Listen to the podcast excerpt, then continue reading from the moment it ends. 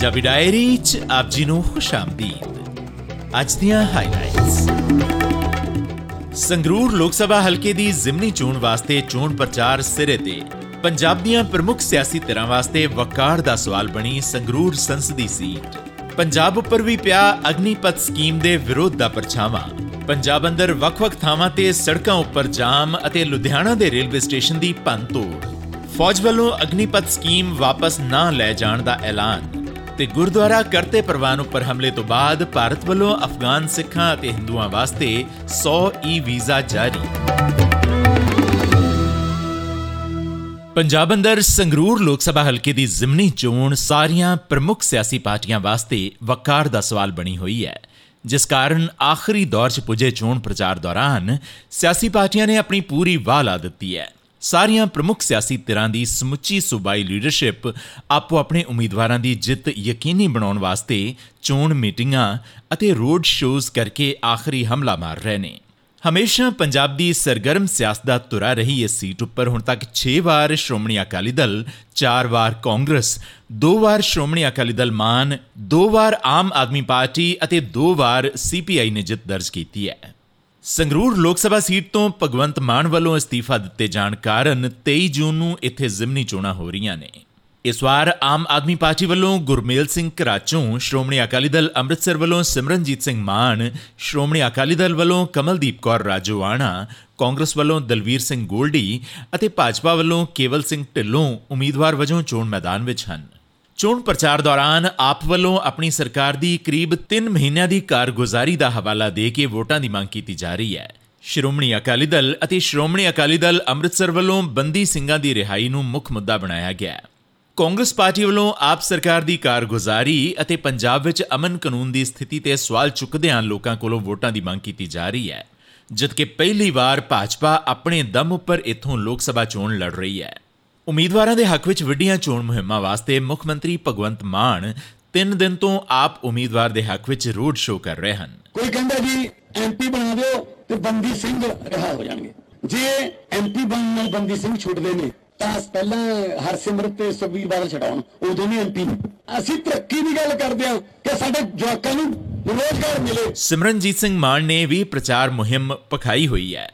ਉਧਰ ਸ਼੍ਰੋਮਣੀ ਅਕਾਲੀ ਦਲ ਦੇ ਪ੍ਰਧਾਨ ਸੁਖਬੀਰ ਸਿੰਘ ਬਾਦਲ, ਪੰਜਾਬ ਕਾਂਗਰਸ ਦੇ ਪ੍ਰਧਾਨ ਰਾਜਾ ਵੜਿੰਗ ਤੇ ਭਾਜਪਾ ਪੰਜਾਬ ਦੇ ਪ੍ਰਧਾਨ ਅਸ਼ਵਨੀ ਸ਼ਰਮਾ ਨੇ ਸਮੁੱਚੀ ਸੁਬਾਈ ਲੀਡਰਸ਼ਿਪ ਸਣੇ ਸੰਗਰੂਰ ਸੰਸਦੀ ਹਲਕੇ ਵਿੱਚ ਹੀ ਡੇਰੇ ਲਾਏ ਹੋਏ ਨੇ। ਉਧਰ ਜ਼ਿਲ੍ਹਾ ਪ੍ਰਸ਼ਾਸਨ ਨੇ ਜ਼ਿਮਨੀ ਚੋਣਾਂ ਸੰਬੰਧੀ ਸਾਰੀਆਂ ਤਿਆਰੀਆਂ ਮੁਕੰਮਲ ਕਰ ਲਈਆਂ ਨੇ ਤੇ ਜ਼ਿਮਨੀ ਚੋਣ ਨੂੰ ਆਜ਼ਾਦ, ਨਿਰਪੱਖ ਅਤੇ ਸ਼ਾਂਤੀਪੂਰਵਕ ਢੰਗ ਨਾਲ ਕਰਵਾਉਣ ਵਾਸਤੇ ਸਾਰੇ ਪ੍ਰਬੰਧ ਯਕੀਨੀ ਬਣਾਏ ਜਾ ਰਹੇ ਹਨ। ਇਸ ਹਲਕੇ ਵਿੱਚ ਕੁੱਲ 1569240 ਵੋਟਰ ਹਨ। ਤੇ ਇਸ ਜ਼ਿਮਨੀ ਚੋਣ ਵਾਸਤੇ ਕੁੱਲ 16 ਉਮੀਦਵਾਰ ਮੈਦਾਨ ਵਿੱਚ ਹਨ। ਇਸ ਦਰਮਿਆਨ ਕੇਂਦਰ ਸਰਕਾਰ ਦੀ ਫੌਜ ਵਿੱਚ ਭਰਤੀ ਸੰਬੰਧੀ ਐਲਾਨੀ ਗਈ ਨਵੀਂ ਯੋਜਨਾ ਅਗਨੀਪਥ ਖਿਲਾਫ ਉੱਠੇ ਵਿਰੋਧ ਦਾ ਪਰਛਾਵਾਂ ਪੰਜਾਬ ਉੱਪਰ ਵੀ ਪੈਣ ਲੱਗਿਆ ਪੰਜਾਬ ਦਾ ਸਮੁੱਚਾ ਅਰਥਚਾਰਾ ਪ੍ਰਭਾਵਿਤ ਹੋਣ ਲੱਗਿਆ ਰੇਲ ਮਾਰਗਾਂ ਉੱਪਰ ਹੋ ਰਹੇ ਪ੍ਰਦਰਸ਼ਨਾਂ ਕਰਕੇ ਪੰਜਾਬ ਵਿੱਚ ਕੋਲੇ ਦੀ ਸਪਲਾਈ ਪ੍ਰਭਾਵਿਤ ਹੋਣ ਦਾ ਡਰ ਬਣ ਗਿਆ ਉੱਪਰੋਂ ਝੋਨੇ ਦੀ ਲਵਾਈ ਵਾਸਤੇ ਯੂਪੀ ਅਤੇ ਬਿਹਾਰ ਤੋਂ ਆਉਣ ਵਾਲੇ ਪ੍ਰਵਾਸੀ ਮਜ਼ਦੂਰ ਵੀ ਰਾਹ ਵਿੱਚ ਹੀ ਫਸ ਗਏ ਹਨ। ਕੇਂਦਰ ਸਰਕਾਰ ਦੀ ਅਗਨੀਪਥ ਯੋਜਨਾ ਦੇ ਵਿਰੋਧ ਵਿੱਚ ਪਰਸੋਂ ਲੁਧਿਆਣਾ ਦੇ ਰੇਲਵੇ ਸਟੇਸ਼ਨ ਉੱਪਰ ਨੌਜਵਾਨਾਂ ਨੇ ਜੰਮ ਕੇ ਭੰਨਤੋੜ ਕੀਤੀ। ਡੰਡੇ ਅਤੇ ਰੋਡਾਂ ਲੈ ਕੇ ਪੁੱਜੇ ਨੌਜਵਾਨਾਂ ਨੇ ਪਹਿਲਾਂ ਰੇਲਵੇ ਸਟੇਸ਼ਨ ਦੇ ਬਾਹਰ ਖੜੇ ਵਾਹਨਾਂ ਦੀ ਅਤੇ ਫਿਰ ਅੰਦਰ ਜਾ ਕੇ ਸਟਾਲਾਂ ਅਤੇ ਰੇਲਵੇ ਸਟੇਸ਼ਨ ਦੇ ਸਰਕਾਰੀ ਦਫ਼ਤਰਾਂ ਦੀ ਭੰਨਤੋੜ ਕੀਤੀ। ਜਲੰਧਰ ਵਿੱਚ ਨੌਜਵਾਨਾਂ ਨੇ ਅਗਨੀਪਥ ਸਕੀਮ ਦਾ ਤਿੱਖਾ ਵਿਰੋਧ ਕਰਦਿਆਂ ਤਕਰੀਬਨ 4.5 ਘੰਟੇ ਤੱਕ ਨੈਸ਼ਨਲ ਹਾਈਵੇ ਉੱਪਰ ਜਾਮ ਲਾਈ ਰੱਖਿਆ। ਜਿਸ ਨਾਲ ਹਾਈਵੇ ਉੱਪਰ ਕਈ ਕਿਲੋਮੀਟਰਾਂ ਤੱਕ ਵਾਹਨਾਂ ਦੀਆਂ ਕਤਾਰਾਂ ਲੱਗੀਆਂ ਰਹੀਆਂ। ਪੰਜਾਬ ਦੇ ਮੁੱਖ ਮੰਤਰੀ ਭਗਵੰਤ ਸਿੰਘ ਮਾਨ ਨੇ ਕਿਹਾ ਕਿ ਲੰਘੇ 2 ਸਾਲਾਂ ਵਿੱਚ ਹਜ਼ਾਰਾਂ ਨੌਜਵਾਨਾਂ ਨੇ ਹਥਿਆਰਬੰਦ ਸੈਨਾਵਾਂ ਵਿੱਚ ਭਰਤੀ ਵਾਸਤੇ ਸਰੀਰਕ ਪ੍ਰੀਖਿਆ ਪਾਸ ਕੀਤੀ ਹੈ, ਪਰ ਉਹਨਾਂ ਨੂੰ ਲਿਖਤੀ ਪ੍ਰੀਖਿਆ ਵਾਸਤੇ ਨਹੀਂ ਬੁਲਾਇਆ ਗਿਆ। ਉਹਨਾਂ ਕਿਹਾ ਕਿ ਕੇਂਦਰ ਸਰਕਾਰ ਨੂੰ ਦੇਸ਼ ਵਿੱਚ ਅਗਨੀਪਥ ਯੋਜਨਾ ਲਾਗੂ ਕਰਨ ਦੀ ਥਾਂ ਤੇ 2 ਸਾਲਾਂ ਵਿੱਚ ਸਰੀਰਕ ਪ੍ਰੀਖਿਆ ਪਾਸ ਕਰਨ ਵਾਲੇ ਨੌਜਵਾਨਾਂ ਨੂੰ ਲਿਖਤੀ ਪ੍ਰੀਖਿਆ 'ਚ ਬੈਠਣ ਦਾ ਮੌਕਾ ਦੇਣਾ ਚਾਹੀਦਾ ਹੈ।